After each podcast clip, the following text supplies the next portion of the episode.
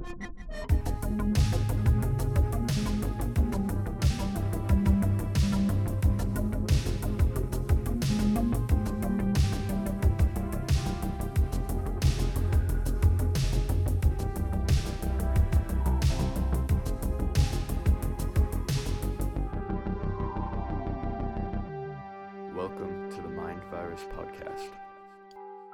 Uh, the sun's out tonight today. Did you notice?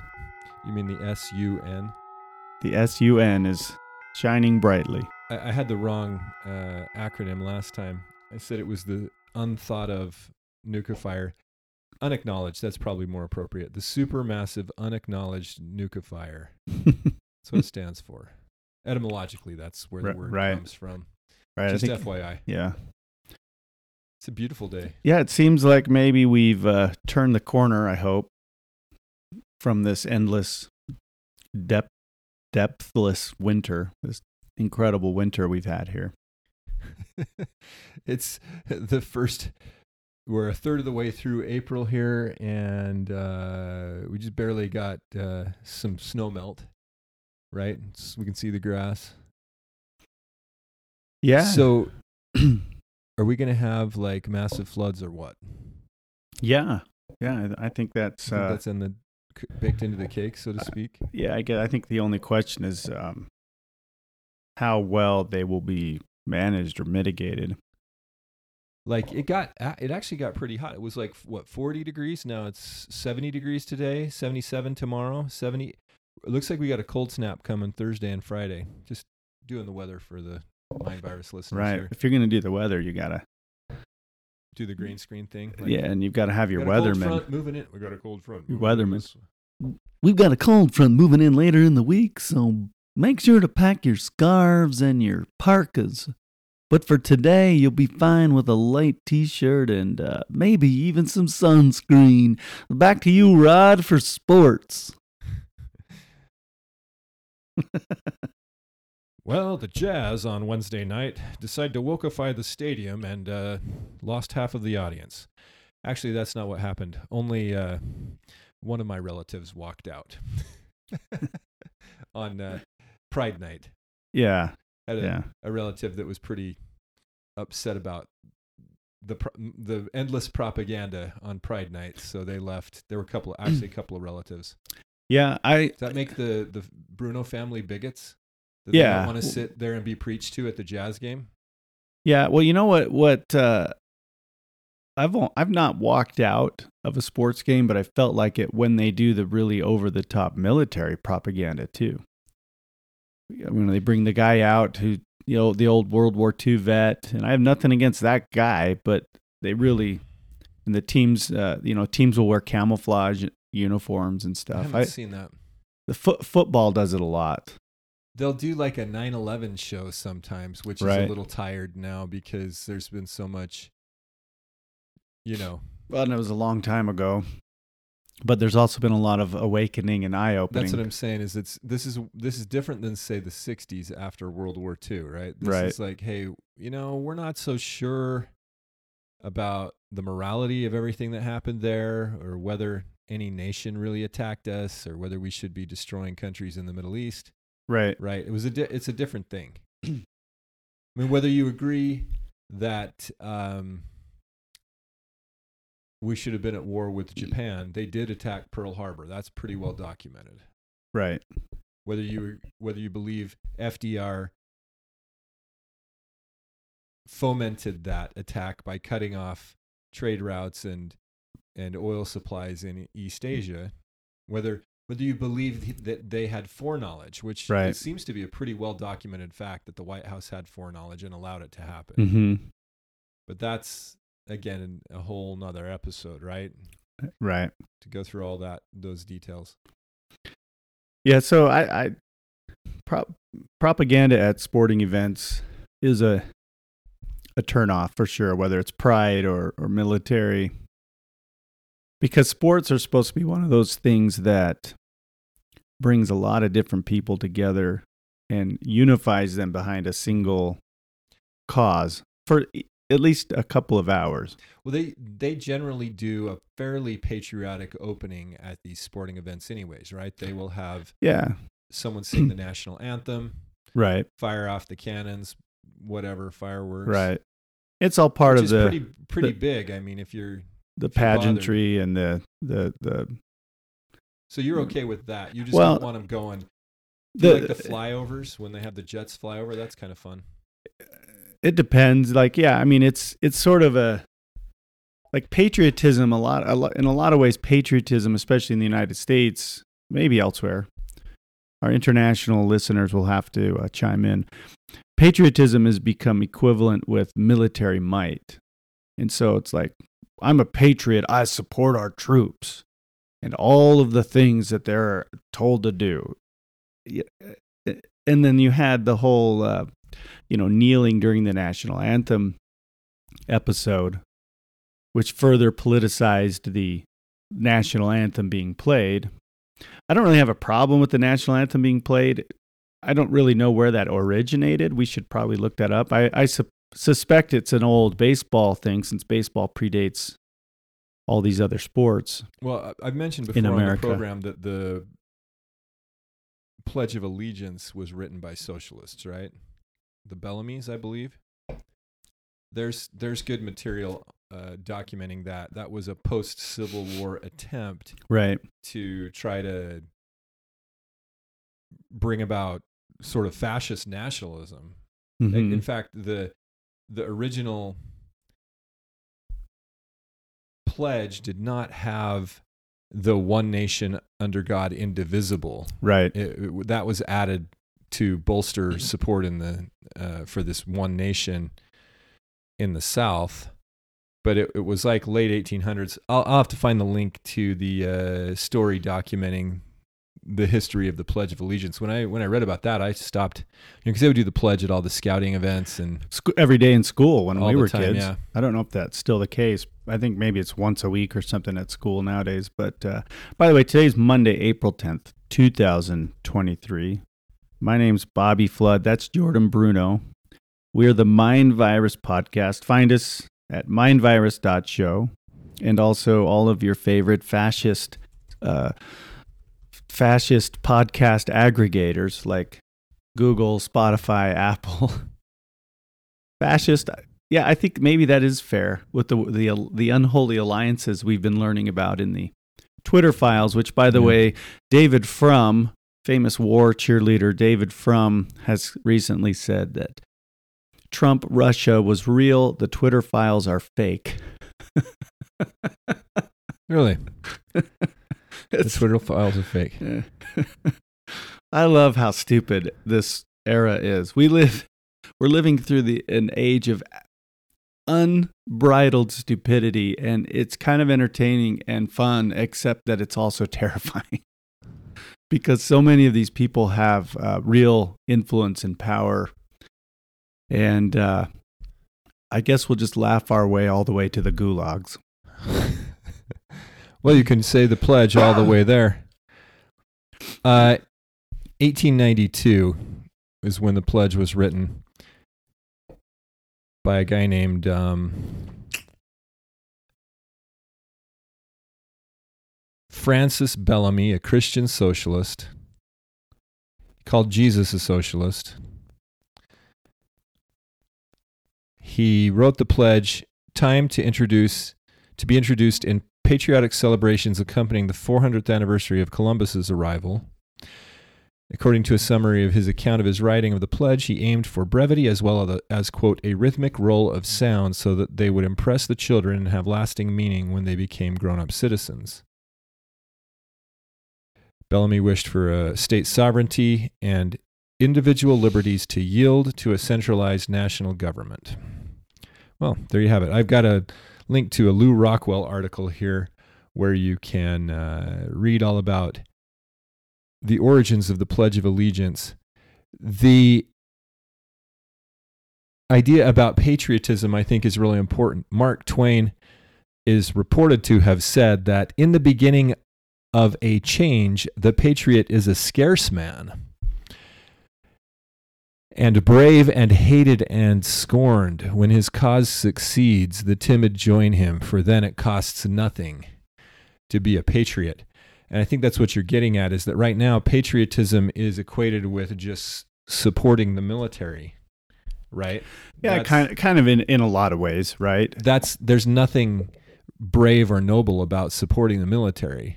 Yeah, both. It, in fact, during the during the whole war on terror from 2000, the end of 2001 through the middle 2015s ish, you know, it was considered to be like if you didn't support the military, you were considered a an aberration and uh, a detractor, an outsider.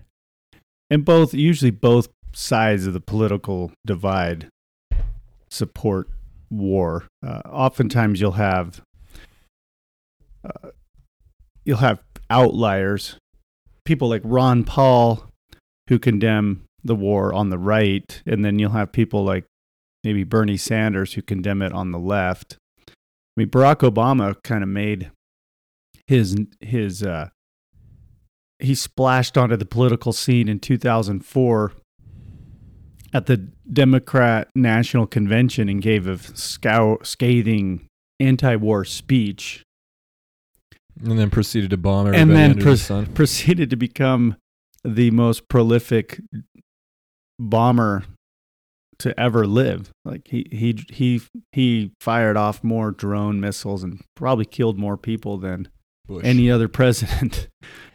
Uh, definitely more than Bush. Um, but but that's kind of the idea is that uh, uh, everything is just currency for the political uh, rabble rousers, the political ladder climbers like Obama. He knew at the time it was very uh, popular to oppose the wars. This was 2004, 2005 it was very popular to oppose those wars on terror because it was George Bush and they were Well, running against with, him. especially with the Democrat. Right, right. You know, Barack Obama also said marriage is between a man and a woman when he was running on for election. I mean, these guys will say anything. Yeah. Words in the in the words of George R. R. Martin, words are wind, and it's their actions and their, and their policies that Right. we need to take a closer look at. Martin is the author of the uh, Ice and Fire series, better known as Game of Thrones. Hmm. Game of Thrones is actually the name of the first book, but HBO adapted the books to a television series which they just called Game of Thrones because I guess that's an easier, more memorable title. Uh, in case anybody's wondering, the book series is yet unfinished and will never be finished. He said he wasn't going to finish it. No, he just isn't finishing it. It's been Well, how can you say never then? because he's aging and he's got two more books to write and the it's been uh 15ish years since the last book was published So you're you're making a prediction that's pretty sure. Didn't the Wheel of Time series get finished by somebody else? yes but that's because the author died Yeah, but that's what I'm saying. That it got finished, even though maybe some people thought it would never be finished.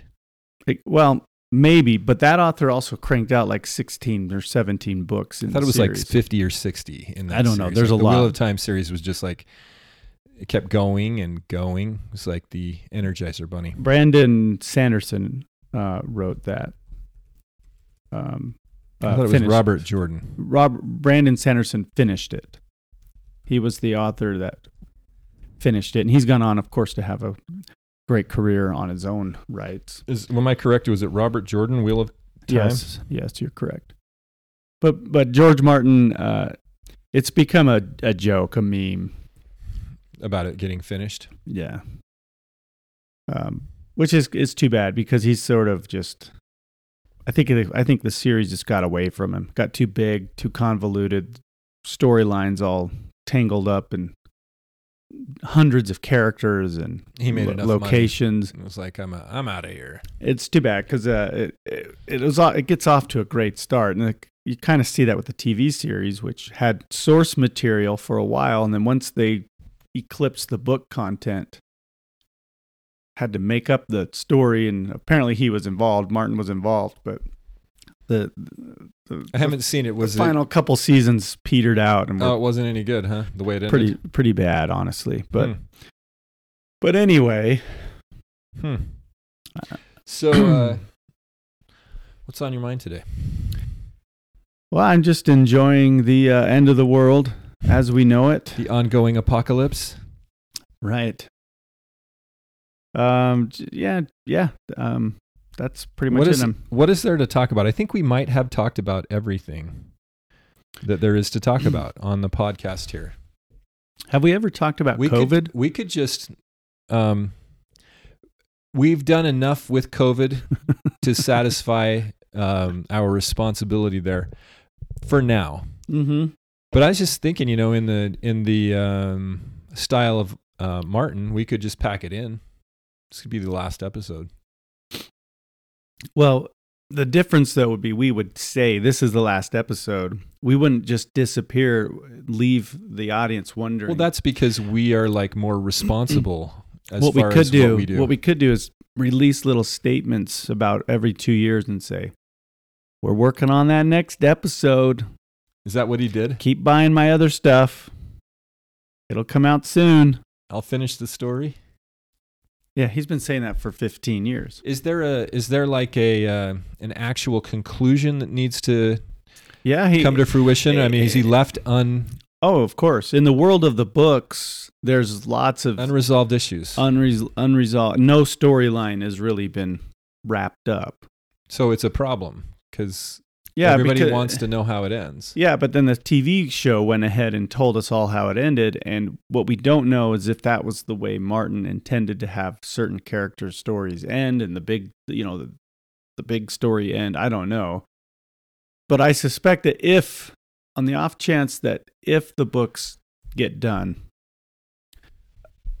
a lot of people will just ignore it, um, because they saw the TV show and it didn't like it and just moved on. I mean, even the TV show, uh, the, the, since the last book was released, you've had an entire eight season television show be concepted, funded, developed, written, shot, released, and even that was several years ago.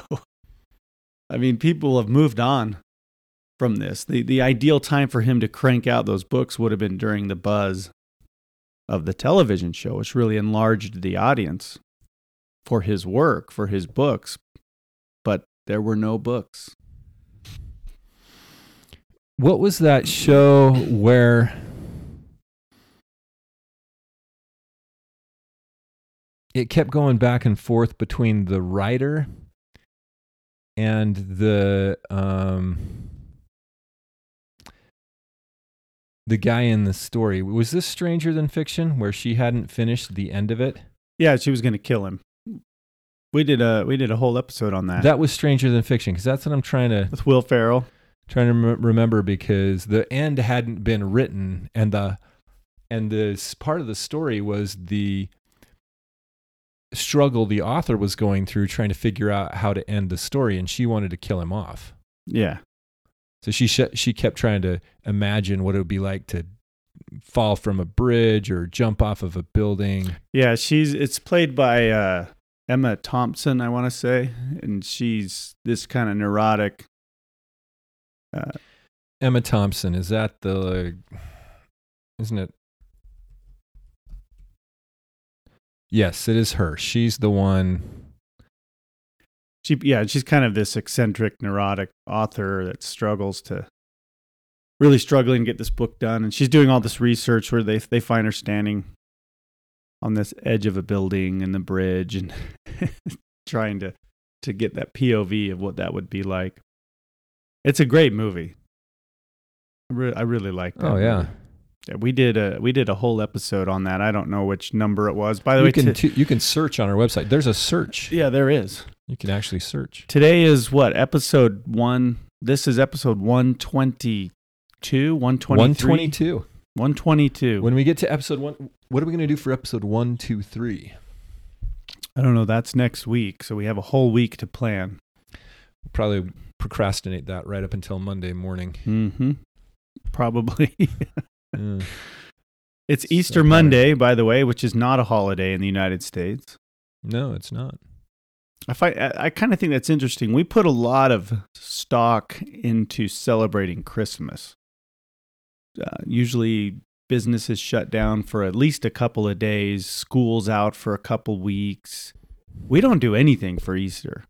Easter gets kind of glossed over, and arguably, Easter is the bigger holiday, in, in, or it com- it commemorates the b- bigger event Right.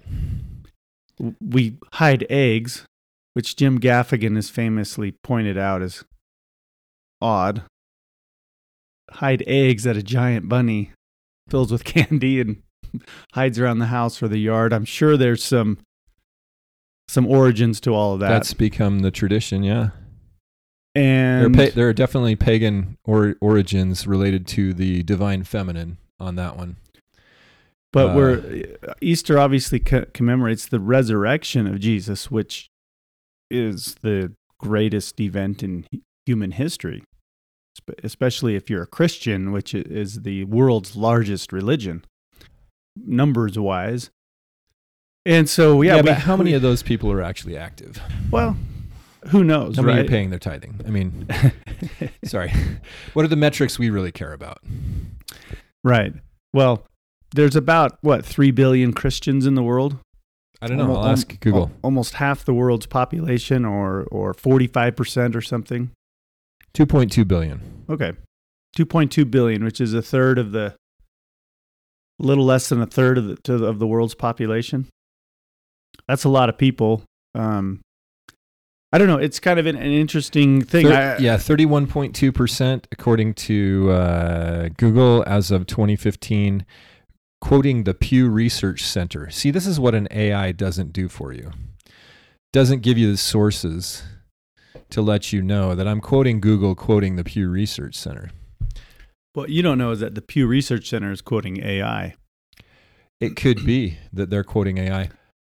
You know, you're talking about um, Easter, and we should keep talking about Easter and Christianity. But if we if we ever get around to it, there's an article here by Jonathan Turley, the conservative, well, now seemingly conservative constitutional scholar, about how he was defamed by Chat GPT. Somebody asked uh, for uh, some information on attorneys, and the and the AI just made up some information about uh, Turley having been accused of sexual harassment on a trip to Alaska with students. He's never taken a trip to Alaska, never been accused of sexual harassment, and the, somebody, you know, That's interesting. it just made it up about him and like four other professors.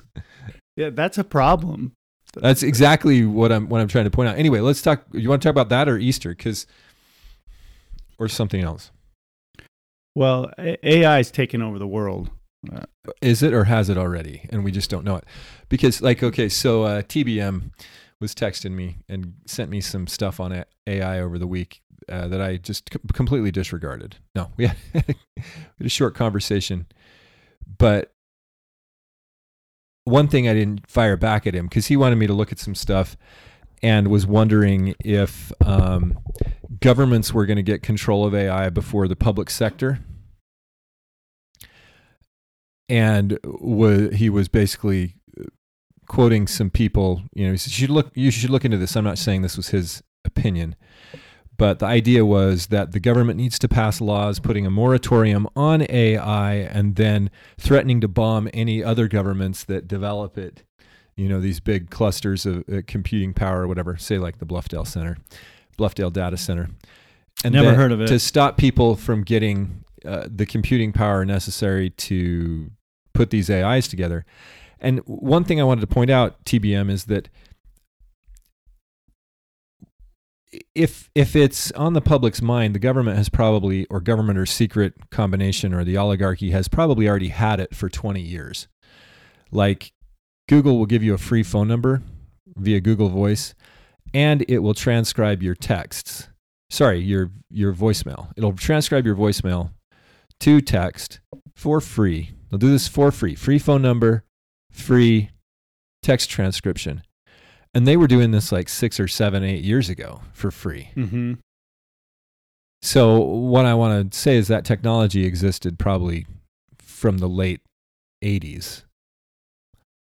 And so I don't think that the AI issue in the public is a big deal. The question is how much of our world is actually managed by AI right now and we don't even know it. A lot of it, it probably is, especially when it comes to like automation, you know, data automation, you know, mapping software, logistics stuff like Amazon type warehouses, stuff like Yeah. that. What worries me is the the the capability of AI to imitate real life, imitate real people. We've joked about these uh, you know, these presidential Dungeons and Dragons campaigns um, because they're funny and they're entertaining. But imagine now you have some audio, some leaked audio of the president of the United States or Donald Trump or Barack Obama or Vladimir Putin or somebody else or whoever leaked audio of them saying something extremely inflammatory that might trigger a nuclear holocaust. Like we're right on the verge of that. I mean, we've talked about the the AI videos of the Queen. We've talked about the way that the movie technology works, where you see like dead Carrie Fisher in Star Wars. Yeah. Even on there's there's uh, you know on Instagram and YouTube there's these deep fakes where they'll put somebody's there's a real popular trend with putting Arnold Schwarzenegger into movie scenes and it's really really real looking. Uh, you know, put him into movie scenes that he wasn't in Yeah. like the sound of music, right? So you have Arnold Schwarzenegger's face morphed onto Julie Andrews' body, really? or uh, Happy Gilmore, or uh, Waterboy. You know, there's these. It, they, I saw one Did where they change he's his voice? he's Bob Ross, and then someone's doing a Happy little accidents. yeah, exactly, and someone's doing your fan brush. someone's doing a bad impersonation of Arnold Schwarzenegger. So it's like the hills are alive with the sound of music. I've been watching a lot of Bob Ross lately. Yeah, he's a Clean this brush. We need to beat the devil out of it. Yep. Bob Ross was a national treasure.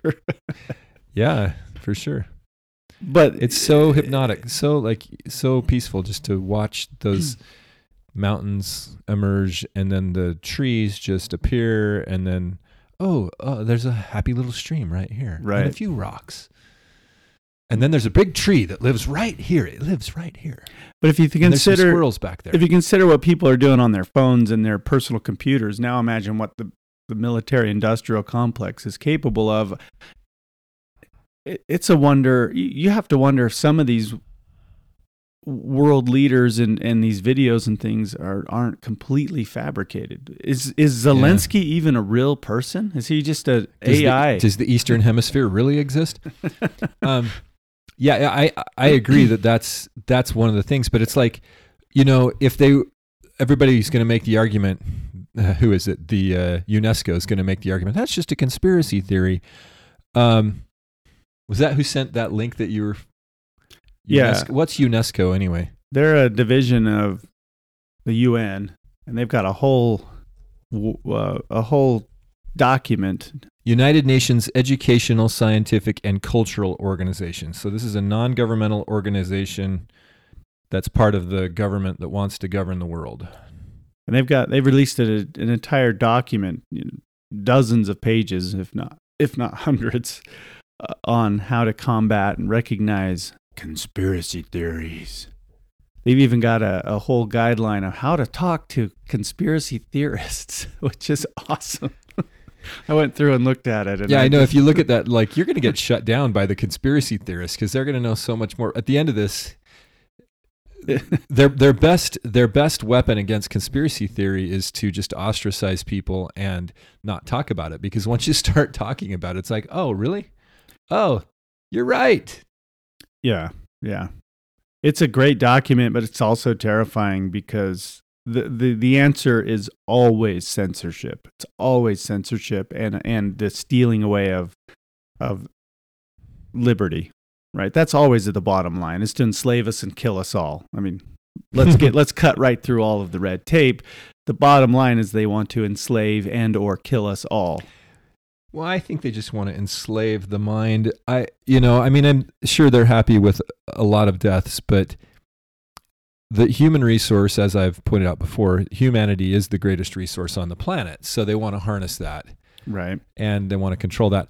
I wonder how much, because AI is becoming visible, right? It's, it's becoming a thing that people are aware of, and tools have been put out that the public is taking advantage of, which, again, I would argue that that means those tools have been in existence for a long time. So one of my questions is coupled with the governmental side of the AI, and the, and and I was going down the road to say one of the one of the um, arguments that detractors are going to make is if the government has this much power or secretive groups in the government, then why does why is uh, the process over at the DMV so clunky? You know, how come how come those bureaucracies uh, aren't super streamlined and and working efficiently? And I would argue that that that just shows that there is uh, a compartmentalized, disjointed governmental structure where the focus is on surveillance and security and mind control rather than how your taxes are processed. Right. You know, but uh, getting back to the use of this thing, if it's been used the last 20 years, I want to know how the entrainment technologies that Catherine Austin Fitts has shed some light on fit into this. Remember, we've talked about entrainment a little bit. The idea that they use uh, rhythmic, uh, not not just audible uh, sound and um, rhythms and light and stuff like that to influence people's minds and their feelings, but also like alpha waves, etc. You're smiling over there. What did you find that was so funny? well, I went to chat GPT. GPT and I wrote, write a monologue in the style of the Mind Virus podcast. Okay. It's still going, by the way. It's got that part nailed. Is it us. doing a Jordan impersonation or a Bobby impersonation? Is it doing Bobby doing the voice? the voices? Welcome to the Mind Virus podcast, where we explore the inner workings of the human mind and how our thoughts, beliefs, and behaviors are influenced by the world around us. Is it possible this is because there's another mind virus podcast out there? Well, let's read on and find out. Okay. Today, I want to talk about a topic that is particularly relevant in our modern society the power of social media. Think about it. How many times a day do you check your phone? How often do you find yourself scrolling through your social media feeds, liking, commenting, and sharing posts? How much time do you spend consuming content that has been curated specifically for you based on your likes, dislikes, and search history? The truth is, the s- uh, social media has become a ubiquitous ubiquitous part of our lives, and it's not just a harmless pastime. In fact, social media has the power to shape our thoughts, beliefs, and behaviors in ways that we may not even be aware of. It's like a mind virus that infects us with ideas and attitudes that we may not have otherwise been exposed to. Does that might be the other guy? I don't think that other guy is active. I know, but that might be like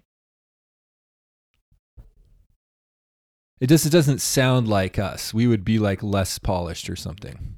It may maybe maybe but let me get let me get a little more specific here.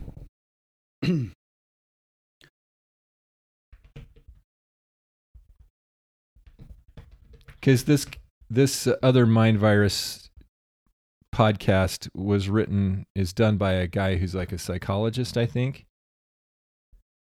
It doesn't look like he's got a lot on. Uh... Okay, yeah, he's got some on social media. But has he has he produced any content in the last little while?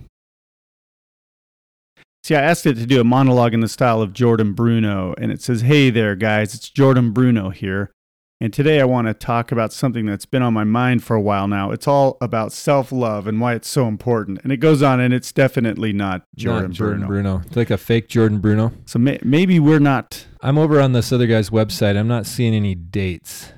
Maybe we're not um, ubiquitous enough for Chat GPT to uh, to co- uh, curate content from our content. This other guy, we'll give him a shout out. Dr. Mark Swerdlick is a relentless tactical strategist, a well known, sought after professional motivational speaker, a real world, no holds barred personal improvement expert, and the founder and chief mind officer of Mind Virus Inc., located in Chicago, Chicago Illinois. That guy is at mindvirus.com if you want to check him out, but I don't think he's put anything out in a while.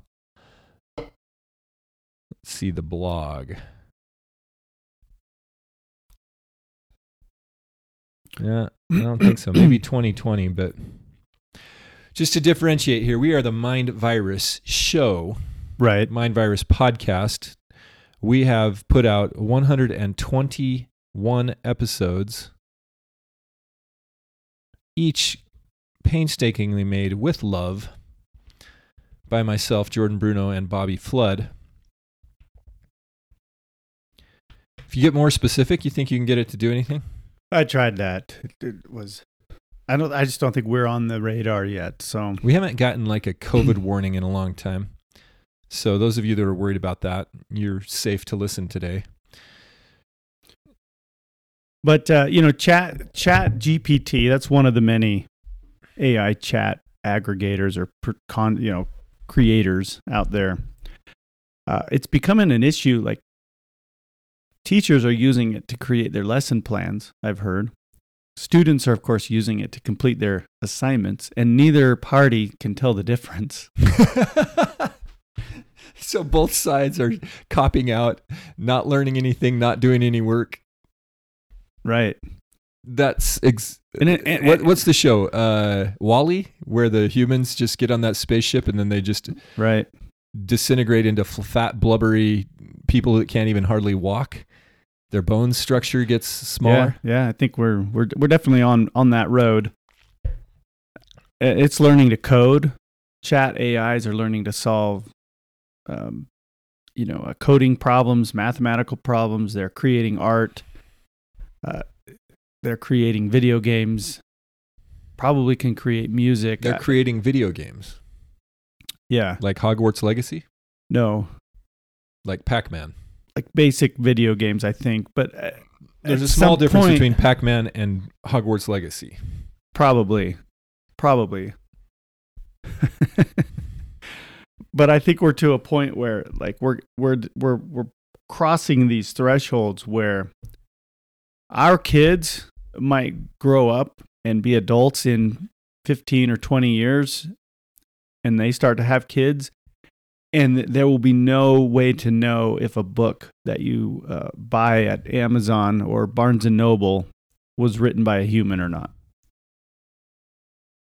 Like you could create i'll bet you i'll bet you could and maybe this is a, a project worth uh, pursuing i will i bet you could have chat ai write a novel and then you create a pen name and you publish this Mm-hmm. and you could probably you could probably uh, You think it will Create a- actually have a story arc? Yeah, probably. I bet I bet you could you could have chat AI write 95% of a novel that would be good enough that people would buy it and read it. Yeah, but who's going to market it? Well, you just self-market it on That's Amazon. That's the problem. Is that's where all the work is. It's it true. It takes a lot of work It's to get true. to get products to market to get them once once and this is this is why I think why our society is um, partially why our society is so degrading, why it's b- being degraded, it's degradable, and it's happening is because uh, what'll happen is a a product will get some momentum, and then a company can form up around that product, and then they can buy up other companies. And because they have the marketing clout and the money behind them, then they can market whatever they want. And it's a lot easy for them to get get things to market, but they have no incentive to do anything really good. So what you get is just a bunch of mediocrity marketed to you by people who have marketing channels. And then it just self perpetuates. This is why we don't have any good new uh, fresh ideas in the movie industry because they don't have to do anything. They just they have the marketing. That's the secret sauce. Is you just have the power of propaganda. You can push the message out to enough people that you'll make enough money that you can just repeat, you know, lather, repeat, and rinse, and all we get is this the next movie and then the next Right. movie. So I saw it put nicely when it would come. They were talking about the, a uh, they were talking about the uh, Avengers universe, the Marvel comic universe. Is that what it's called? The MCU. The Marvel Cinematic Universe, Right. the MCU. and how it's content. It's just content now. It's like just filling the spaces with content. It's boxes in a room. Probably, yeah. I mean, there there was a definite agenda there. Like, I haven't seen the Loki series. Did you see the Loki series? No, That was about captivity, being, uh, you know, Matrix type of stuff. The WandaVision was like Matrix type of stuff, false reality. So they did follow a theme there of inverting the uh, right, story for a while. But right, I haven't seen sure. all of it. But they've just cranked out so many of them. Like the Eternals was the Enuma Elish, the Babylonian story, and then they inverted that. And what do you got there? Well, I just asked Chat GPT to write a short story. Should we read it? Well, we don't want to have. We're not going to give Chat GPT a T-shirt, Pepe. It's okay, you know. Well, it would have to be better than what Pepe. I don't know how you could do better than that. It's not terribly long. Should we read the it? The contest is over. Go ahead. Fine. How how many words did you tell it?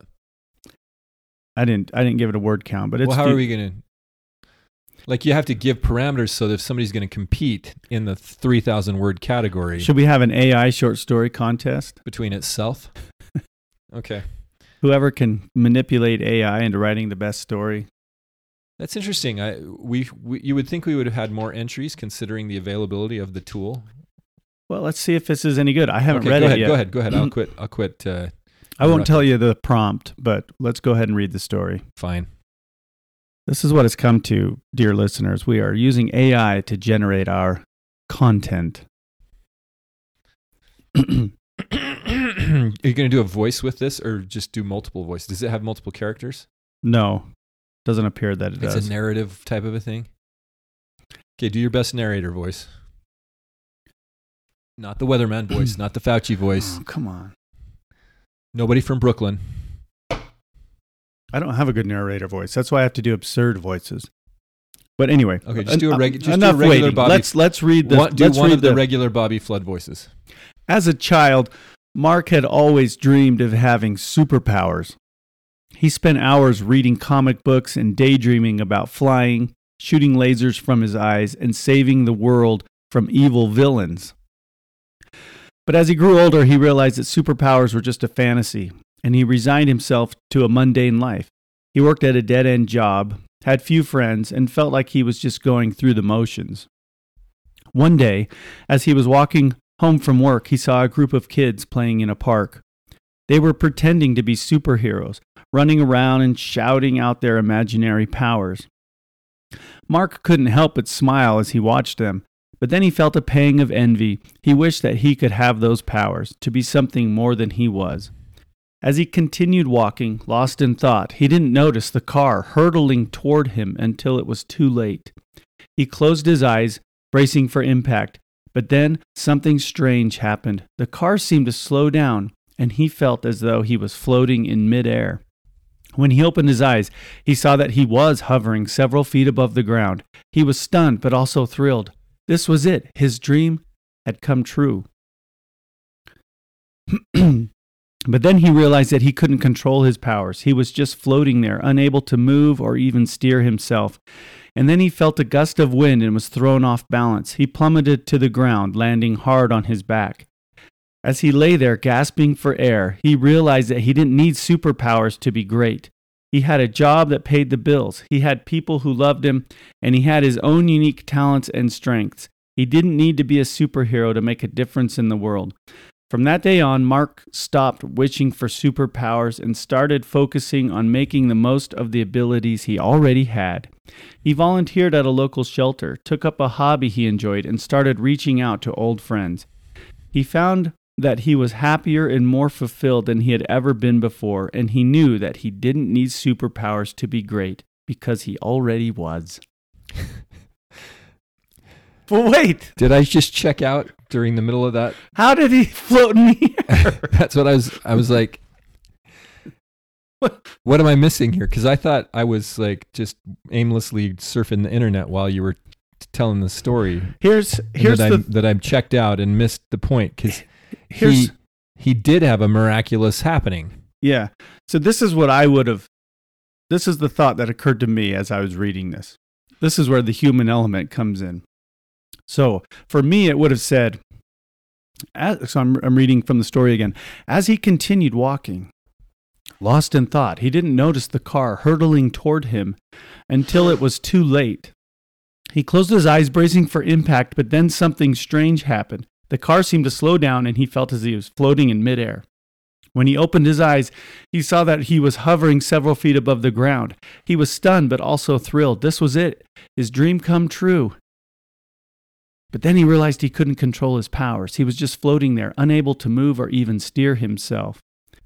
Then a gust of wind was thr thrown him off balance and he plummeted to the ground, landing hard on his back. See, this is how I would have changed that. He was stunned but also thrilled. This was it. His dream had come true. Mark started shooting around the park and the sky, flying like a bird, like a missile, Right. ra- wrapping around buildings and trees, flying close to the ground. He was free. He had done it. He could fly. And then Mark flew back to the scene of the accident. And there on the ground Was, was his body. dead, mangled body. Mark was dead and a spirit flying around. That's how I would have changed it. okay. Yeah, that's that's good. This is a pretty way better than this is a pretty this is a pretty good like seventh grade level short story that you might get, get as a t- seventh grade teacher, and you you ask your students, and you give them some parameters. Like for example, write a short story about a man who wishes he had superpowers and ends up realizing he doesn't need them to be great. Okay, so you did ask it to do that. that was the that was the input. but, but but he doesn't. What's crazy is you didn't intend for him to actually get the superpowers. I, Like I don't that, know. it doesn't seem like that was the type of thing you would have expected from the prompt. Yeah, see, if I'm a teacher and I get this back from my student, I, I would circle the paragraph about him having this miraculous intervention and say, How? Please explain. Like, Why did you all of a sudden ditch that right. Right. for the soup kitchen or Right. whatever? right. But that still, you know, you could you could have it regenerate the response. If I was a student nowadays and I was using chat AI to cheat, I would generate something like that, and then I would go in and humanize it with my own Fix it. terminology and make make it sound more like a human wrote it. Uh, you know, So what what happens if you give ChatGPT a prompt like write me an 800 page novel in the style of Dostoevsky that will win uh, the most prestigious writing awards? I'm not going to ask it to do an 800 pager, but let's see. Write a story. No, no, no, a novel. Well, Okay, I- if you I don't you're the one in it control of it, you don't have to read the whole thing, but it, just see if it'll of- pre- see how many pages it will come How do you spell Dostoevsky? Dostoevsky. Dostoevsky? D O S T O V. Sorry, D O S T O Y E V S K Y. All right. Write a style. Write a story in the style of Dostoevsky. Let's just see what that basic prompt comes up with. It's too limited. I want 800 pages, and I want one that's like a award-winning novel. Well, I think what you what we could do is see how he how it does with this first crack at it. Then Oh, you you're could re- you doing could like refine a- it. You a- could maybe refine Like this it. is a first interview. maybe. Yeah, we'll see if we want to hire the Chat GPT. All right. It's coming up. There's paragraphs being cranked out right before our eyes. it was the best of times. It was the worst of times. and that That's is the only that is um that is War and Peace. Tale of Two Cities. Tale of Two Cities. You're right. Tale of Two Cities is written by Dickens. was it? I think you're right. Okay, let's see here. you ready for this? Or Sure. did you want to fact check? Dost- Dostoevsky. He wrote. Uh, he wrote the um, Brothers Karamazov, right? yeah, that's one of his famous ones. Crime and Punishment. Tale of Two Cities though, was that Dickens? Dickens, yeah. Okay. hmm Here we go. This is um you be the judge. Is is this AI or is this Dost- Dostoevsky? Which I can never say his name. In a small Russian town, Ivan Petrovich sat alone in his cramped apartment, staring out the window at the dreary. In a small Russian town, the, gi- the giveaway. It was uh, Tolstoy. No, it was Dostoevsky. at the- staring out the window at the dreary gray sky. Ivan was a man of great intelligence and deep philosophical thought, but he had become delusioned with life and the world around him. As he sat there lost in thought, he heard a knock at the door. It was his old friend, Alexei, whom he had not seen in years. Alexei was a man of faith, with a simple, optimistic outlook on life. At first, Ivan was hesitant to let Alexei in. He feared that their uh, differing worldviews would lead to conflict and argument, but something in Alexei's earnest expression made him relent, and he invited his old friend inside. This is t- this is this is not worth pursuing. it just goes on and on and on. See, th- this is interesting here. Like you say something like Alexei was a man of faith with simple and optimistic outlook on life. That's not something you put in a story. That's a note you make about a character you're creating, and then you create a character who has faith and is a sim- and a simple and optimistic outlook Right, you on life demonstrate that through the story. through his actions and his dialogue and his And then- demeanor. and then the whole in, in a small Russian village. Well, of course it's in a uh, Russia. small Russian village. Well, it This goes is- on. This, I- is, this is what a sixth grader would try to do to impress their teacher So we about may, Dostoevsky. we may be a little ways from us not knowing the difference between AI and human novels, but we're on that trajectory. I don't know if they can keep it all straight and do a good story. Like, uh, well, one of the problems we have is that, like, in the movies, in a lot of the movies today, they're falling flat because they've abandoned the traditional archetypes and the traditional battle between good and evil, right? So if you have a woke, like, you'd have to instruct the chatbot on certain elements to get a really good resonant story. Otherwise, you're just going to get garbage. Nobody's going to want to listen. Nobody's going to read the novel. Nobody's going to want to read the story. They sat in silence for a time, both lost in their own thoughts. But then Alexei began to speak, his words soft and gentle, like a calming breeze. He spoke of his faith, of the beauty he saw in the world, and of the hope he held for a better future. Ivan listened intently, his mind racing with objections and counter arguments. But then, as Alexei spoke, something began to stir within Ivan's heart. He felt a sense of warmth and connection that he had not felt in years. For the first time in a long time, he felt like he was not alone in the world. As the evening wore on, Ivan and Alexei talked late into the night. They discussed everything from religion and philosophy to the struggles of everyday life. And as they talked, Ivan began to feel a sense of peace and contentment that he had never known before. In the days that followed, Ivan began to see the world through new eyes. He began to notice the beauty and wonder that he had previously overlooked. And he found himself feeling more optimistic and hopeful about the future. And so, in a small Russian town, two old friends sat and talked, and one man's life was forever changed by the simple faith and optimism of the other. For Ivan, it was a turning point, a moment of grace that would stay with him for the rest of his life. And they lived happily ever after. See, what would be nice there is not just telling us about the conversation, but actually writing the conversation and having dialogue between these two men.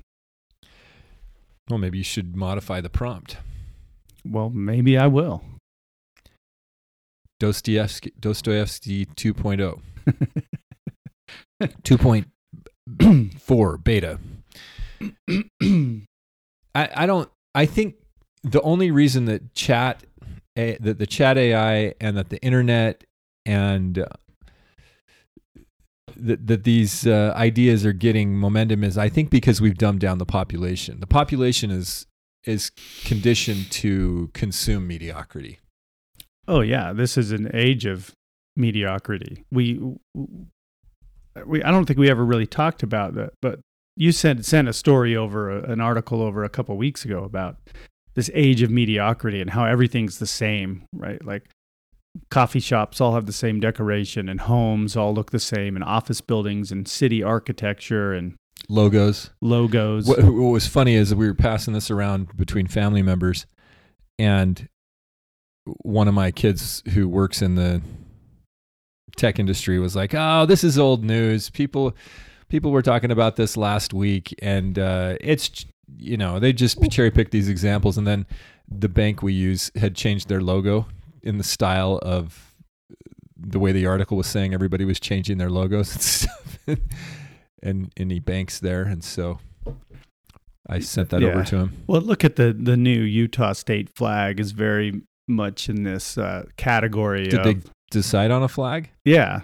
They actually released a Utah state flag. Yeah, I think it's been officially changed. Family members at uh, Easter had a petition trying to. Yeah, I heard something about that, but I, I think they've al- already decided to change it. I don't know when it takes effect, I guess, but it, it looks like something that an AI would design. It's very flat. It's a flat design, which is a design style. And it just looks Holy Like a- it looks like they a- have like a computer generated. They have an AI. uh, oh yeah, an animation, Animation. of it waving. They're trying to sell this to us as if we're some sort of a college. In a land filled with whimsy and wonder, there lived a little girl named Sally. I Sa- thought it was, a little girl named Spencer Cox. Sally, What lo- in the heck is going on here? yeah, it's bad. This Sa- looks like yeah. Sally loved to play and explore, but she was always getting into trouble. One day, while wandering through a forest of rainbow colored trees, Sally came upon a strange creature with long, floppy ears and a bright pink nose. The creature introduced itself as Wobbly Whiffler and asked Sally if she wanted to play a game. Do you, uh, can you guess the author style? I'm lost here. I've ruined looking at the flag. the flag is broken. what are you talking Jordan. about? What are you talking about?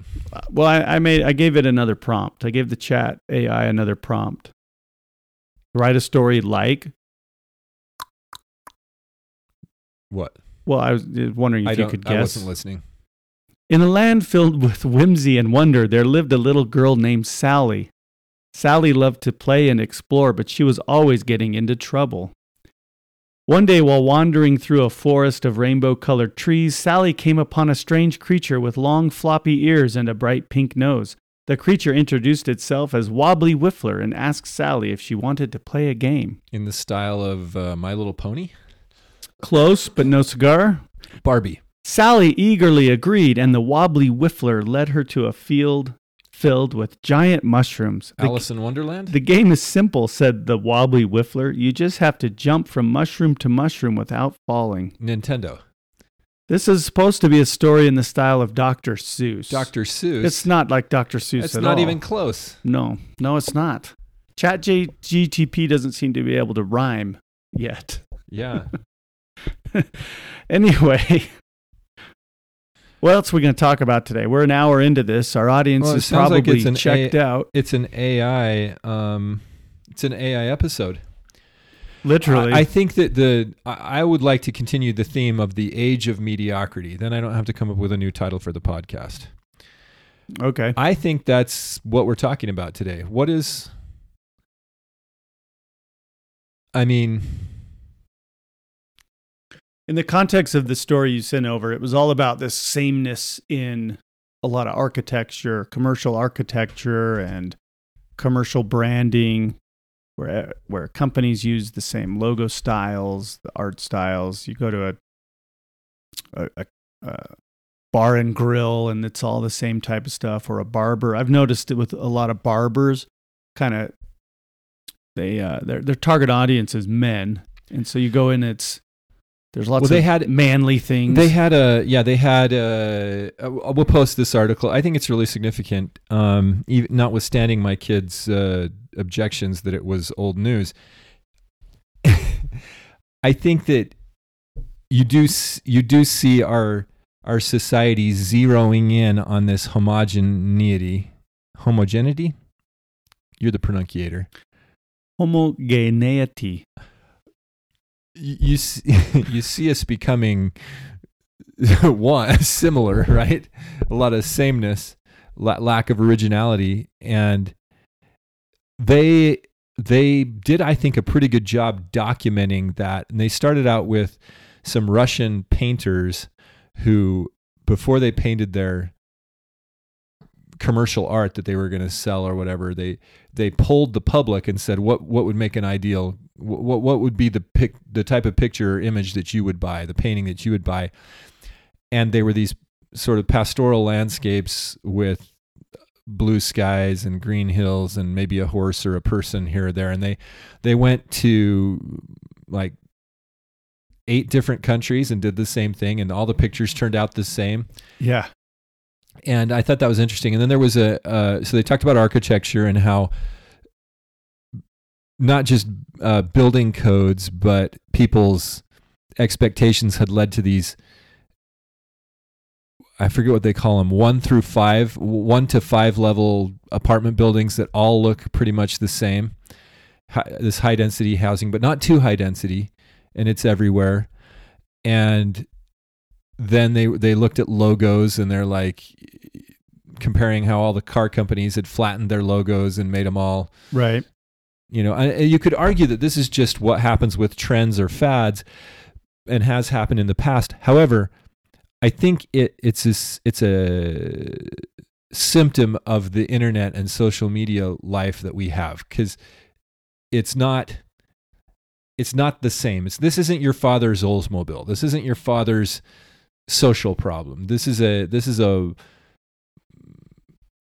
a, a diffusion of mediocrity that is seems to be very consistent and very pervasive throughout the culture in most countries. One of the biggest alarming parts of the story was what they called Instagram face. Right. And they showed all these Instagram influencers and they all looked like Kim Kardashian. Yeah, they they all looked the same. They use These filters women to that- look the same. Not just are they using filters, but they're going to the right. get Botox. They're get they're like getting um, cosmetic procedures done, cosmetic surgery done to try to look like what they perceive everybody wants to look like, Right. and it's producing a bunch of women or men or whatever. It's like the. Do you remember the the Star Trek: The Next Generation, the Borg? hmm Your uniqueness will be added to our own. Right. You will be assimilated. Resistance is futile. Well, yeah, and you, we we were seeing this in in architecture, Instagram trends, things like that. I think it's also part of the larger trend to turn us all into Drones in drones, the beehive. just mi- mindless, mindless bees in the freaking beehive drone. mindless, genderless, personalityless, just NPCs, just just blank NPCs that wake up and, and do what we're programmed to do.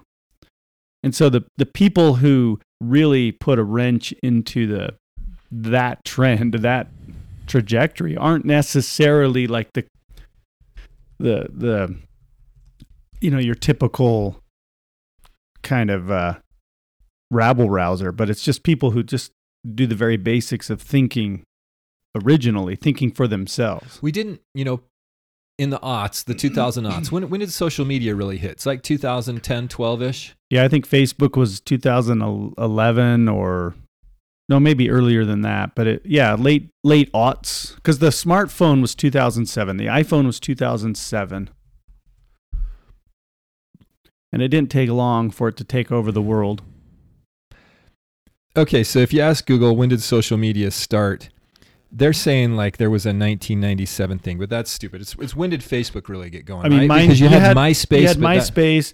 You could argue that the old message boards were a form of social media, but but uh, I think that what we call social media today was the late aughts, early tens. I'm going to go out on a limb and say that the, the rise of social media corresponds with the shift of ages. You can argue that Pisces is not over and that we're not into Aquarius, but you can also argue that we are. I think 2012 is a good demarcation point. There are a lot of the ancient cultures pointed to this time. And uh, maybe the maybe the 40 or 50 years between 2030 and 1980 or the 70s and 2040 ish. Th- th- those are there's a lot of ancient material pointing to our day, but the if because see you got to you got to realize the ancients reckoned the, the shift of the ages based on what constellation was prominent in the sky when the sun rose on the spring or the vernal equinox, right? The spring equinox. And Pisces is overlapping Aquarius. So there's the two fish, and the one fish goes way out there. And so you could argue that, well, we're going to be in Pisces for another couple hundred years because that fish isn't going to fully go away. But put yourself in the shoes of the ancient astronomer who's watching the sunrise. Sure, they might see a star or two from Pisces, but Aquarius is what's prominent in the sky and is dominating is the energy dominating the world at you know right now that's there's a really good argument to be made that we've we've shifted from Pisces to Aquarius and I I, I look at it that way personally and so as I've pointed out before, we had the last great narratives of the age of Pisces were things like Lord of the Rings, Star Wars, and especially Harry Potter. And then what happens in 2012? I mean, can we not look at, are we not going through a massive shift in our culture? I mean, that's undeniable, is it not, Bobby Flood? Can you, could you argue against the idea that things are changing way more dramatically than they have historically, faster than they have historically? you could argue against it, but you'd be wrong. the the so you have you have not only not only do you have shifts like in the narratives you've got the the world order was dramatically upended with the war on terror with whether you agree or disagree with with the motives of the United States of America it's pretty clear that we basically shot ourselves in the foot and have rather than having a new American century we're we're basically destroying our influence by mucking around in the rest of the world. So you have you have that kind of a shift going on, and then you get the social media, which uh, the interwebs here are telling me that in 2004 was when Facebook was founded, but I would say it didn't really get significant momentum until around 2010, like we were talking about. So this the shift of the ages right around 2010, 2012, 2015 is where you get a, a lot of the changes going on in society. And um, things things have been moving really fast since then. We there there are a lot of people out there well I've, I guess I've argued this before with friends the idea that they they think that that oh we have the internet we're free we've got this freedom of information. And I pointed out well no no no you know, it was really tw 2005 to 2015 that we had the freedom. The censorship started to kick in uh, around the time of the Donald Trump presidency, 2016, 17, 18. That's when the deplatforming and the canceling started. We haven't been free on the internet for a long time. The search engines have been throttling results for a lot longer than you understand. Okay, it wasn't it wasn't just recently during COVID that Right. uh, this this behind the scenes manipulation was occurring, and so that's happened, and it co- corresponds with uh, the shift of ages. So Down at the bottom of the Chat GPT website, it says Chat GPT may produce inaccurate information about people, places, or facts. Just so you know. it, it should say is likely to produce inaccurate information. Right. But but if but it, it doesn't doesn't a chat bot like this, which clearly has even though it's writing in different styles, you can still kind of tell it's it's the general conference style, right? It has its own style. Um,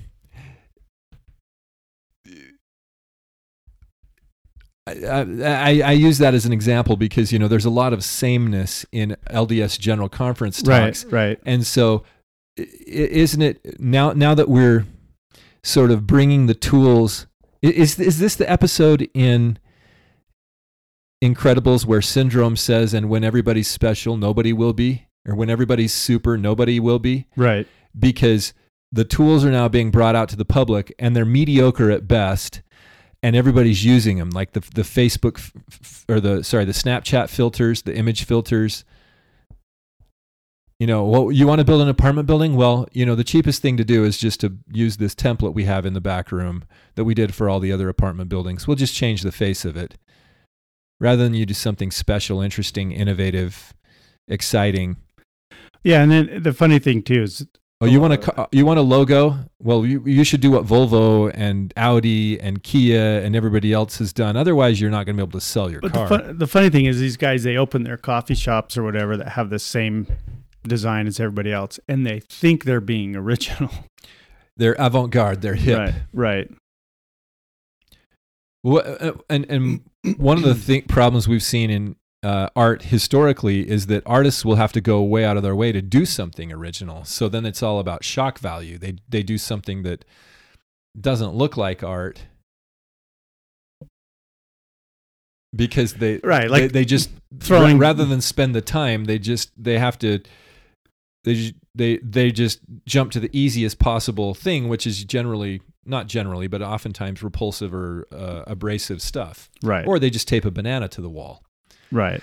and what was great about that whole banana episode was that some guy came in and ate it and called it art performance art Right.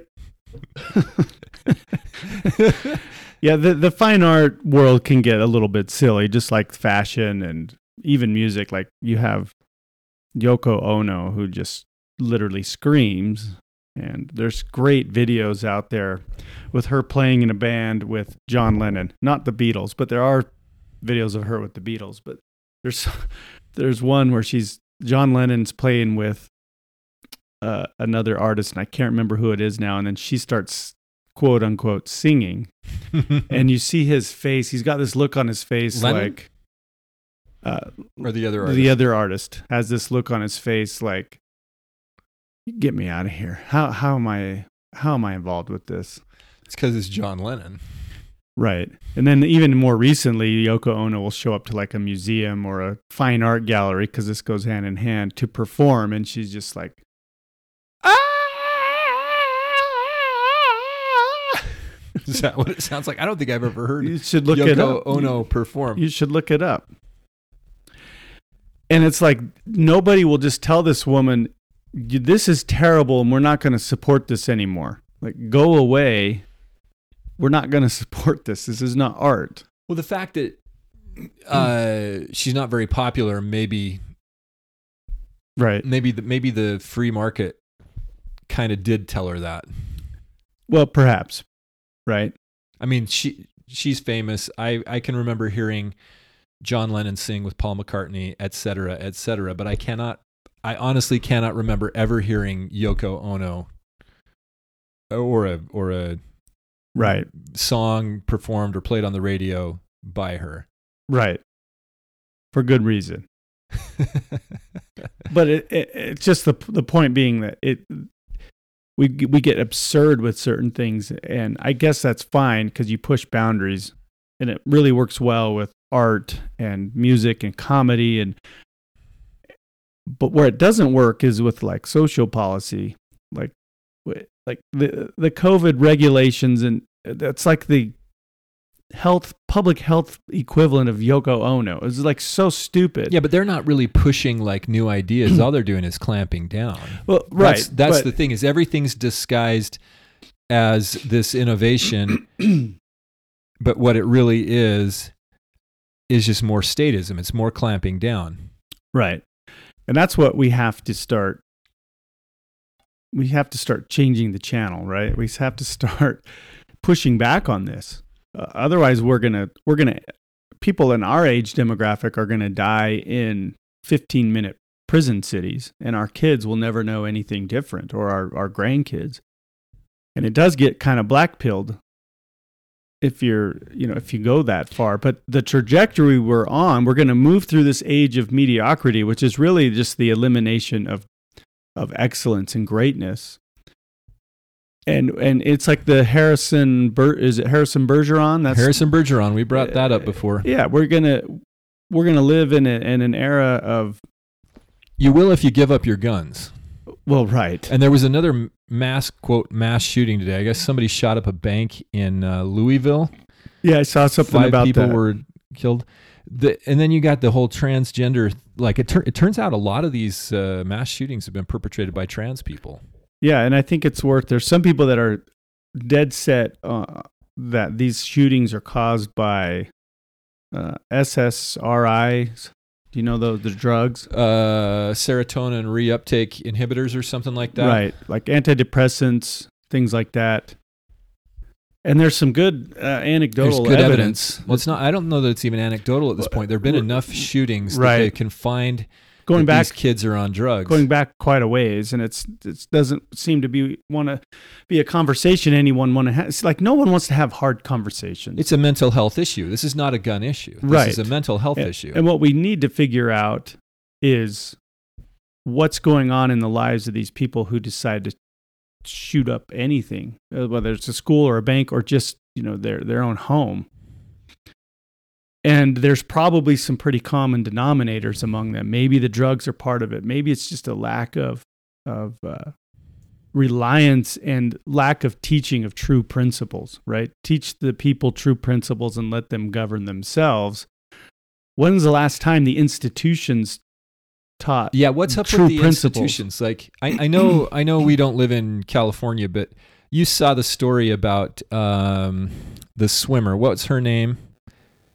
Uh, Riley Gaines. Riley Gaines. She is a, you know, highly um, successful collegiate swimmer. She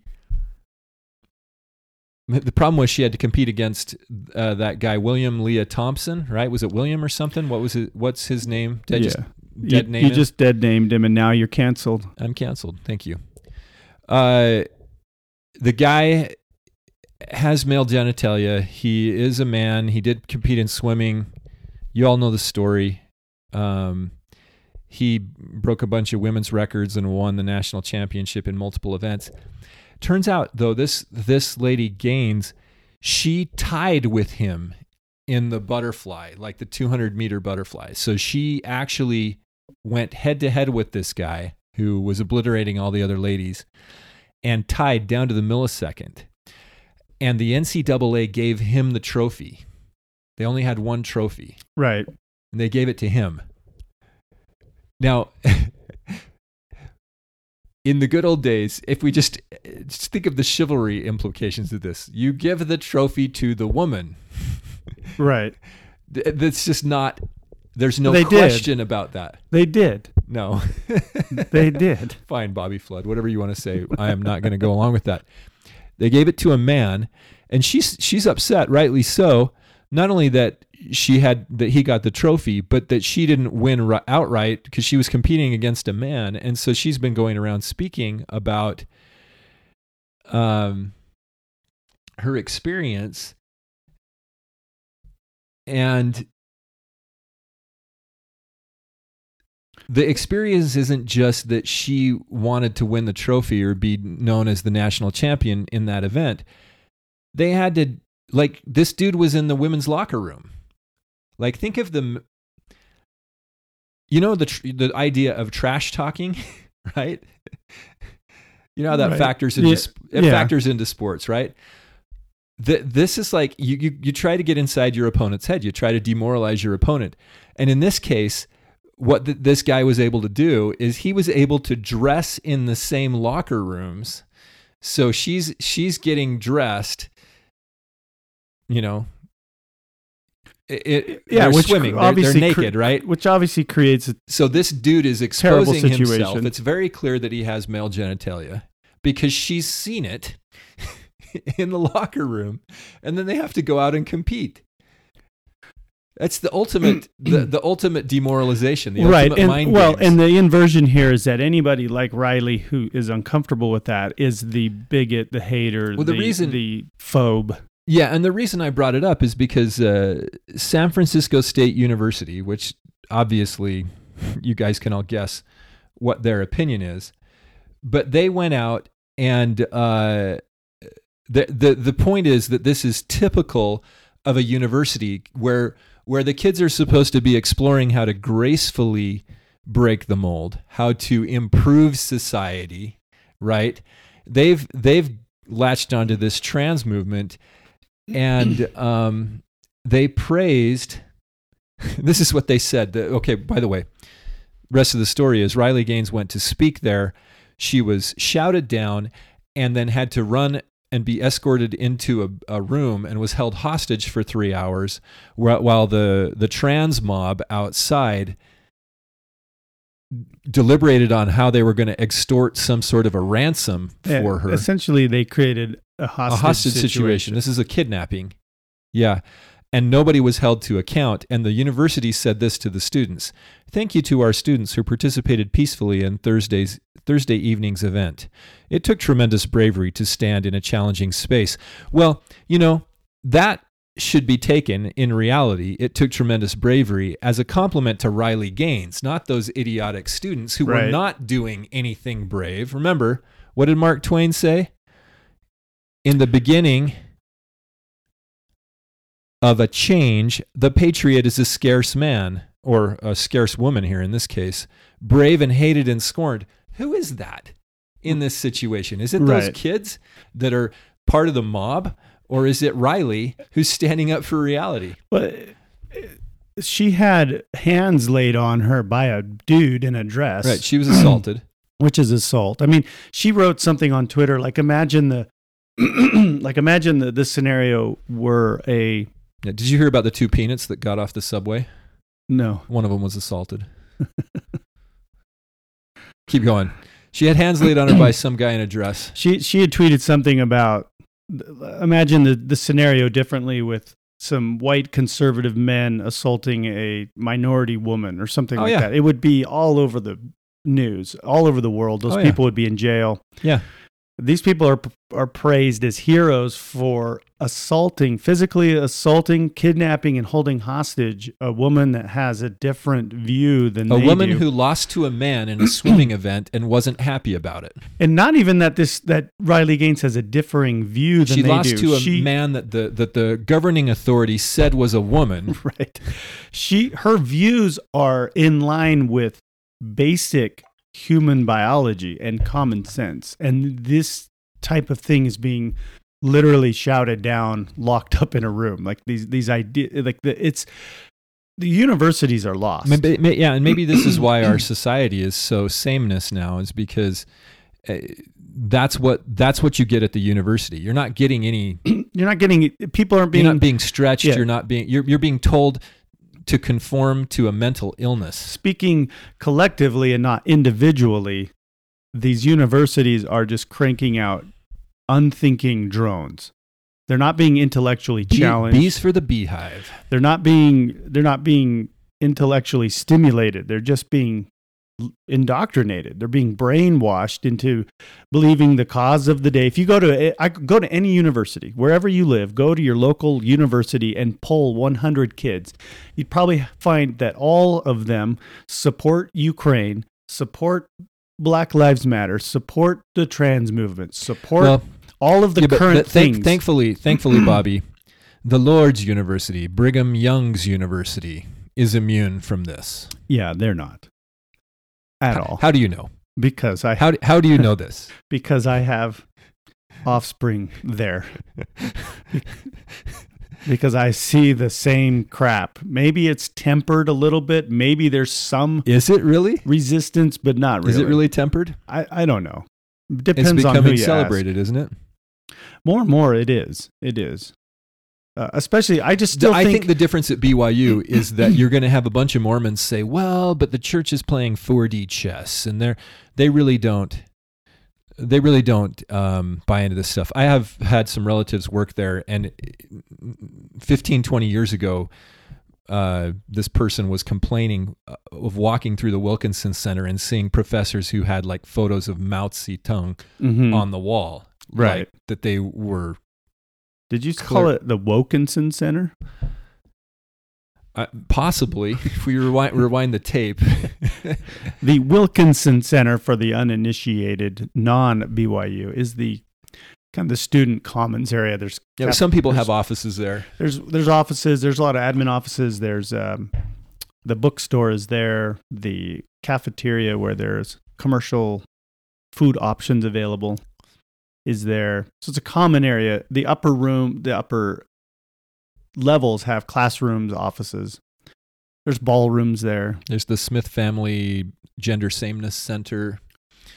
You have the That's been Marriott School of Gender Dyspho- Yeah. Dysphoria. You have these the, are all other other buildings, other colleges. But I, I mean, Eyring I, Gender Studies I Center. went I went there in the early aughts. And even then there was there was leftist ideology, especially in the humanities, which is where I came from. And yeah, there there was but they, they weren't presented with very little there there were very few instances where certain ideas were challenged, even at the BYU. Well, especially not at the BYU. And this was Nibley's lament was that uh, Right. you w- we don't need truth at the BYU. We Here- don't need learning at the BYU. Right. Here we are, clothed in the robes of a false priesthood, Black robes of a false priesthood. which he famously said. Yeah, he said in the documentary um, "Faith of an Observer," which was which was recorded while he was alive about his life. He says many people have asked me if I actually said that, but no one has ever asked me why. Isn't that amazing? Yeah, that that's an awesome little uh, little piece on Hugh Nibley and um You can watch that on YouTube. he says he says in you know he says that about why in the his great essay called leaders and managers he says uh, and this was originally written in i think 1983 but he says 23 years ago on this same occasion which was byu graduation Mhm. on which would have been in '63. He said. you it. think i can do a nibley like he that said it in '63? You have to talk fast and sound important. 23 years ago, on this same occasion, I gave the opening prayer in which I said, We have met here today clothed in the black robes of a false priesthood. Many have asked me since whether I really said such a shocking thing, but nobody has ever asked what I meant by it. Why not? Well, some knew the answer already, and as for the rest, we do not question things at the BYU. But for my own relief, I welcome this opportunity to explain a false, uh, what to explain a false priesthood? Question mark. So the whole essay, the whole speech there, leaders and managers, was about a false priesthood. The explanation: Why a priesthood? Because these robes originally denoted those who had taken clerical orders, and a college was a mystery with all the rites, secrets, oaths, degrees, tests, feasts, and solemnities that go with initiation into higher knowledge. Unfortunately, people usually stop after the eye-catching headline of "Here we are, clothed in Yeah. the black robes of a false priesthood." that essay they is- laugh. Even in the in the video they've got here, everyone laughs. Oh, that's just Hugh, Yeah. and then nothing that he says sticks with the people that need to hear it the most. The essay is pretty instructive. And the fact that it was given in 83 is quite alarming. It will link to it. It's a it's an awesome essay. Uh, I remember many. Required reading for listeners of the Mind Virus show. Please do not come back until you've read Leaders and Managers. Actually, it should be entitled Leaders versus Managers, but many years ago, there may or may not have been a Sunday school where somebody Sunday said, school lesson. somebody said something and a Bobby Flood may or may not have been in the room with or without Jordan Bruno, and Bobby Flood may or may not have. At this point, mind you, not knowing fully the worldviews of one Jordan Bruno, texted this a link to this article, Leaders and Managers. Bobby may have texted it to Jordan Bruno Possibly. during church only to get a thumbs an enthusiastic thumbs up in return or Did something like quoted? that. Did it get quoted to the to the lesson? Do you remember? I, I did bring it up. yeah. I think or maybe maybe you did, but I had a couple of people later say, "I love that essay." by Hugh Nibley. That's pretty cool. Anyway, it's a great it's a great uh, thought provoking as most of Nibley's work is. Yeah. because it, it- he again this was 83 that he wrote leaders and managers that's 40 years ago by the way Yes. And he was ahead of his time i think i think in many ways nibley was sent as one before one to warn us about Mhm. the coming calamities For sure. and uh, he did that really effectively in a lot of different ways. I mean, he has a lot of interesting things on con- conservation and environmentalism, which um, has been inverted and stolen. You know, Mhm. true conservation, Mm-hmm. and of course, he has a lot of things about institutional rot, institutional leadership, uh, ancient rights and customs that are being forgotten, and the dangers of that. I mean, it's Nibley. It's, you can't really summarize his work. yeah. right. but if you w- when you read leaders and managers, I challenge you to do it with some specific people in mind. Yeah. You know, exactly. specific people in your life, like maybe uh, your political leaders, for example. or any institutional leaders. Right. Pick an institution. Pick all the institutions. Uh things have things have definitely progressed. I wonder what Nibley would say now. What would Nibley say? That would be a WWNS. here's uh, here's some interesting ideas from leaders and managers. He says the leader, for example, has a passion for equality. We think of great generals from David and Alexander on down, sharing their beans or maza with their men, calling them by their first names, marching along with them in the heat, sleeping on the ground, and first over the wall. A famous ode by a long suffering Greek soldier, Archilochus, reminds us that the men in the ranks are not fooled for an instant by the executive type who thinks he is a leader. For the manager, on the other hand, the idea of equality is repugnant and indeed counterproductive. Where promotion, perks, privilege, and power are the name of the game, awe and reverence for rank is everything, the inspiration and motivation of all good men. Where would management be without the inflexible paper processing, dress standards, attention to proper social, political, and religious affiliation, vigilant watch over habits and attitudes, and so forth that gratify And correct the, pronouns. that gratify the stockholders and satisfy security? If you love me, said the greatest of all leaders, you will keep my commandments.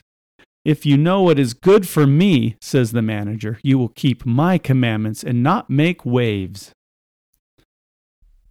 Hmm. 40 years ago. Mm-hmm. Well, I guess we could end there. Yeah, it's probably a good place. Uh, there's not really a whole lot we can add to Nibley. Uh, I do I do uh, encourage. It's not a long essay, guys. Uh, it's it's written what you know quite concisely for uh, for Nibley's by Nibley's standards, and it's prophetic. It was 40 years ago, and he he had this issue nailed, and we've gone so far over the line into the world of management that we've Well- lost we've lost leaders. Well, yeah, and I think that has to do with how mediocre we are as a society. There is no leadership. Because- it's all managing it, trying to just suck the the last bit of profit out of this generation, you know. Yeah, me- mediocre people don't want to be led by excellent people because that those excellent people will demand excellence of the people that they lead. Mhm. And we don't want that. We want to we want our universal basic income. We want to sit and watch Netflix and eat our processed garbage food and have everything we want at the tips of our fingers. Well, we want the security of all of that, right? We Yeah. don't want we don't want Right. any risk. We don't want we don't want what comes with greatness.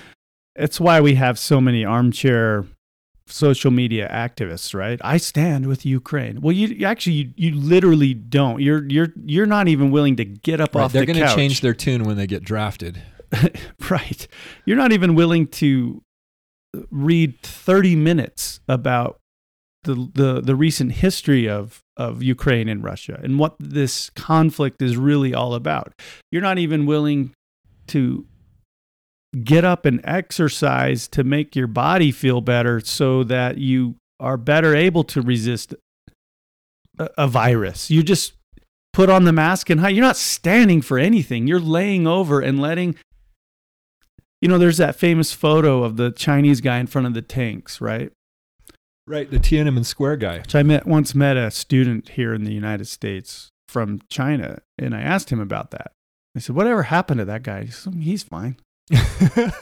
Like, really? Uh, yeah, he's fine. And it was just interesting that this was a good kid. He was smart, but they, you do not Don't like- talk like, about he, that. He was he was indoctrinated on the you know the, the greatness of of the state and and the leaders and but he stood for something and put it all on the line. Tiananmen Square guy. Yeah. Yeah. Nowadays we have students who are not standing in front of the tanks, but actually lining up behind them. They're them. running the tanks. They're hitting the gas pedal on the tanks, Yeah. running over anybody and everybody who not only stands in front of the tank, but anybody who says, "Hey, don't run people over with the." T-.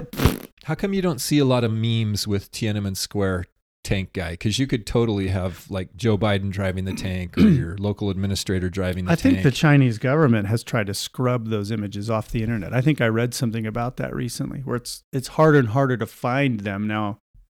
It's the internet, and you can find anything. But I think I read some something about an effort to scrub the the, the world of those images or or doctor them. Yeah, it's not working because, you know, if you Google this, you've got Wikipedia, ABC News, CNN, History.com, The Independent, The Times. The photo is there. Yeah, it's everywhere. It's that is iconic. I mean, there are four tanks lined up and this guy's just standing there. Maybe we'll That's kind of gut wrenching.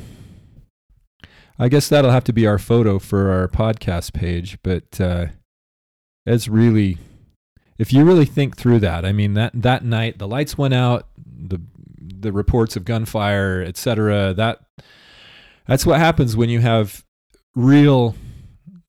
you, the tables are turned, right? So this would be America in in fifty or hundred years when the conformity has reached to the point where you have a uni the uniparty is not just uniparty uh, idea, but it it is in actual name a uniparty, the Communist Party or whatever, the Demo Repubs, the the Republicrats right. have taken over and uh, you know they fully control the society and and free thought and independent thinking creeps back into the universities one university and the students rise up and some guy is standing in front of the tank for freedom of thought for freedom of action. That's where this leads. I mean this is the cycle.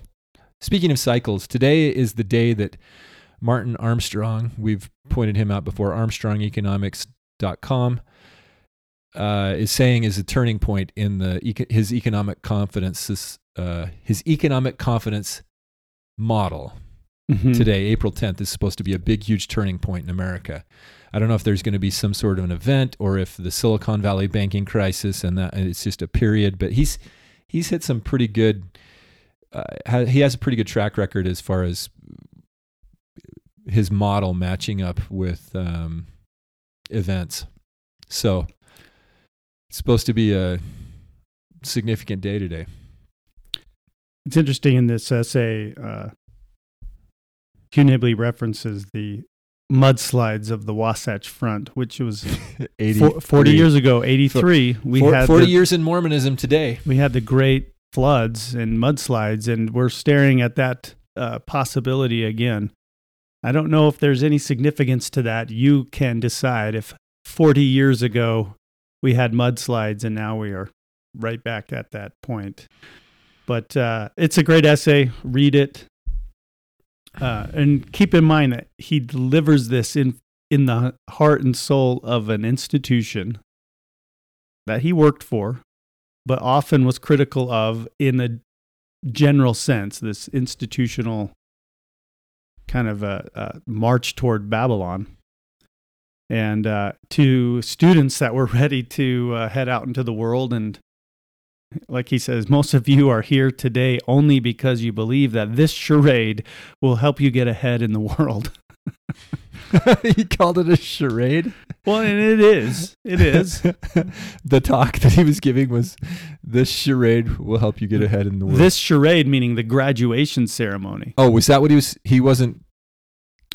That wasn't from his talk. Leaders and Leaders and and managers. Was that a, a graduation? Talk? Leaders and managers was originally a graduation speech. Oh, okay. So the charade, yeah. And the, if they've got the video. So credit to BYU for archiving the stuff in both audio, video, and text formats. Well, that's wow, loud. that's loud music. That's the beginning of speeches.byu.edu and their videos. But watch the video, read the essay, and figure out which which one are you? Are you a leader or a manager? And uh, figure out how you can get on the right side of that question. Hmm. What is the right side and how you can be there? We had some good comments on last week's episode, by the way. Thanks everybody for commenting on the website. Yeah, I will some good thought provoking stuff. I will direct your attention to uh, their comments. TBM, Mrs. T, Les, Miss T again, and and a new one, True Faith. Thank you, True Faith, for joining us in the conversation. You guys can uh, go check out their comments and and uh, participate in the discussion at mindvirus.show if you would like. And we like to post, if you're new to the show, we like to post uh, all, uh, you know, a smattering of sources or at least material that was referenced so you can go look that back up if you want to. I ran into an acquaintance of ours uh, the other day at the store who said, Yeah, I'm enjoying the podcast. And this person was listening from the beginning. And I'm going, so we were vindicated on the COVID point, weren't we? I mean, this is three years ago. I think I know who you're talking about. And, and it's like you don't have to listen from the start. We're trying to make this uh, fun and exciting for um, right. You certainly for can. anybody to just pop in. But why why is it people think they have to listen to a, a podcast from the beginning? I mean, we got 120 some odd episodes. yeah, we don't It's not like we're writing a novel here, and it's not like we have a story arc. Right. We don't have any, there's not a, a connection from episode to episode. We'll sometimes refer to other episodes, and some are sort of evergreen, like when we talk about movies. You know, if we focus, yeah, that's definitely evergreen. focus on a movie, that's another content word, right? Evergreen. But uh, the secret combination episode number six, number eight. That Right. was a good one. Hidden picture. yeah, and on the website, mindvirus.show, I think Jordan's got a start here list of some of our Greatest hits is what greatest, it's called. greatest hits. We've got the, some allegories. We haven't done any allegories for a while. We got some stuff on cosmos and spirituality and secret combinations. Yeah, we may need to talk about a, a, a book or a movie again soon. I like those conversations. Should we do the Wheel of Time series? I'll when I finish the books, we can do that. Yeah, yeah. When you finish the, no one's ever finished the books, ever. Brandon Sanderson wrote the ending of the books. He hasn't finished the books. He didn't read them all. I don't know. Brandon Sanderson, by the way, we've talked about him. He has his school, his rules for magic. Yeah. He's the author of the uh, Stormlight Archive, Mistborn series. He, he cranks out a lot of novels. He's the opposite of George R. R. Martin in that he's very prolific. Hmm. So we will see. I'm anxiously looking forward to the conclusion of the Stormlight Archive, which I think is supposed to be two sets of five novels. And he's That's the conclusion. Yeah, so you have to read ten books. To ten get the, books, to and, the and end of that four—four of them are done and out. And Sounds into like a the lot of work. It is. They're like a thousand pages long each. Really, They're, they're big, thick, he's heavy stories. self-publishing these, right? He's No, did- he works with the publisher. Didn't he do four on his own during COVID? He wrote four. I don't know what he's done with them as Oh, far as okay. publishing, but yeah, he just sat down and cranked out. He's very, very pro- Had a lot of prolific. time on his hands. Well, he just has as much time as anybody has on their hands. He just uses. He had more. It sounded like he had more time during COVID than He the just, rest of us. well, there's only 24 hours in a day. He just used his time to write a bunch of novels. You remember Hermione from uh, the My prisoner Her- of A- Hermanini? From the prisoner of Azkaban? Yeah, She she had more time on yeah, her Yeah, but hands. she had magic. Brandon Sanderson has rules for magic. Yeah, yeah, he does, and his rules prohibit the use of a little Of time MacGuffin travel? that creates more time for his. You can't do time travel in the Sanderson stuff. You you probably could, but not in the real world. Oh, okay. Dang, Anyway, I was getting uh, excited. I thought anyway. Is uh, I think the Stormlight Archive is excellent. It it is an acquired taste. It's very, um, at times can be very lots of juxtaposition or not juxtaposition, but exposition can be very expositive. My brother yesterday we were having a little Easter dinner, and my brother had this shirt that said "Hoid for President." mm-hmm. H O I D Hoid. Boyd, yeah, he's a reoccurring character, Yeah, and he's he's kind of an, an enigmatic mystery. I was like, He's the muse. He's Oh, the I've heard of- jester. I've heard of Brandon Sanderson. Um, yeah, on the Mind Virus show. yeah. Well, Because There's no- Bobby Flood likes to talk there's no it. doubt that we've we've really uh, helped Sanderson's sales. So maybe we Probably can have him Maybe on. we could get an affiliate relationship. maybe going. we can have him on the show and really find out what Brandon Sanderson thinks about the world around him. Do you want to really know what he thinks, or do you think we should just speculate about what people think? Well, we do that it's all always the easier time. to do that. Okay. right. Thank you everybody for listening. We appreciate it. Um, I I read the rest of that story about the Dr. Seuss, the little Sally and Whiffling Wonder Frumple Land, and it's not worth reading the rest of it on the on the podcast. So we won't post that. but uh, anyway, It will just get black holed right here and now. uh, the Chat GPT archives any of my prompts. It does. Yeah. Hmm. I, I, I suppose I could probably clear that history. Hmm. but uh, I'm not going to bother our listeners with it. They're far too intelligent, and Dr. Seuss was far too talented to be imitated by AI, at least so far. Agreed. Agreed. Well, on that note, I wish you all a happy week. Yep, take care, everybody. We are going to turn off the recorder now.